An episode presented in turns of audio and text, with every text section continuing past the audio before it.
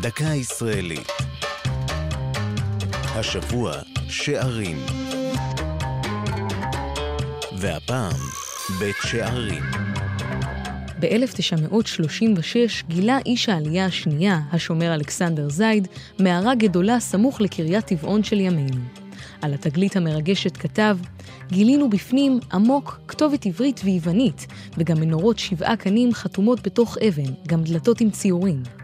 בעקבות חפירה ראשונית שביצע במקום, העלה הארכיאולוג בנימין מזר השערה כי מדובר בבית שערים, יישוב המוזכר בתלמוד וידוע גם בשמות כפר שערים, או בארמית בית שרי. החוקרים אינם תמימי דעים לגבי מקור השם. ייתכן שמדובר בהתייחסות לשערים בחומות הר הבית, או דווקא לשדות השעורה שסביב ליישוב. חשיבותו הגדולה של בית שערים נעוצה בעובדה שהיה אחד ממקומות מושבו של הסנהדרין, בית הדין היהודי הגדול בתקופה הרומית, וכן ביתו של רבי יהודה הנשיא, עורך המשנה. על פי התלמוד הבבלי, רבי יהודה הנשיא נטמן לאחר מותו באחת המערות שבמקום, וכך הפך האתר למוקד עלייה לרגל.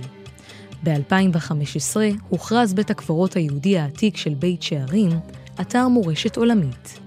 זו הייתה דקה ישראלית על שערים ובית שערים. כתבה נעמי שלו, ייעוץ הדוקטור עדי ארליך, הגישה עמלי חביב פרגון.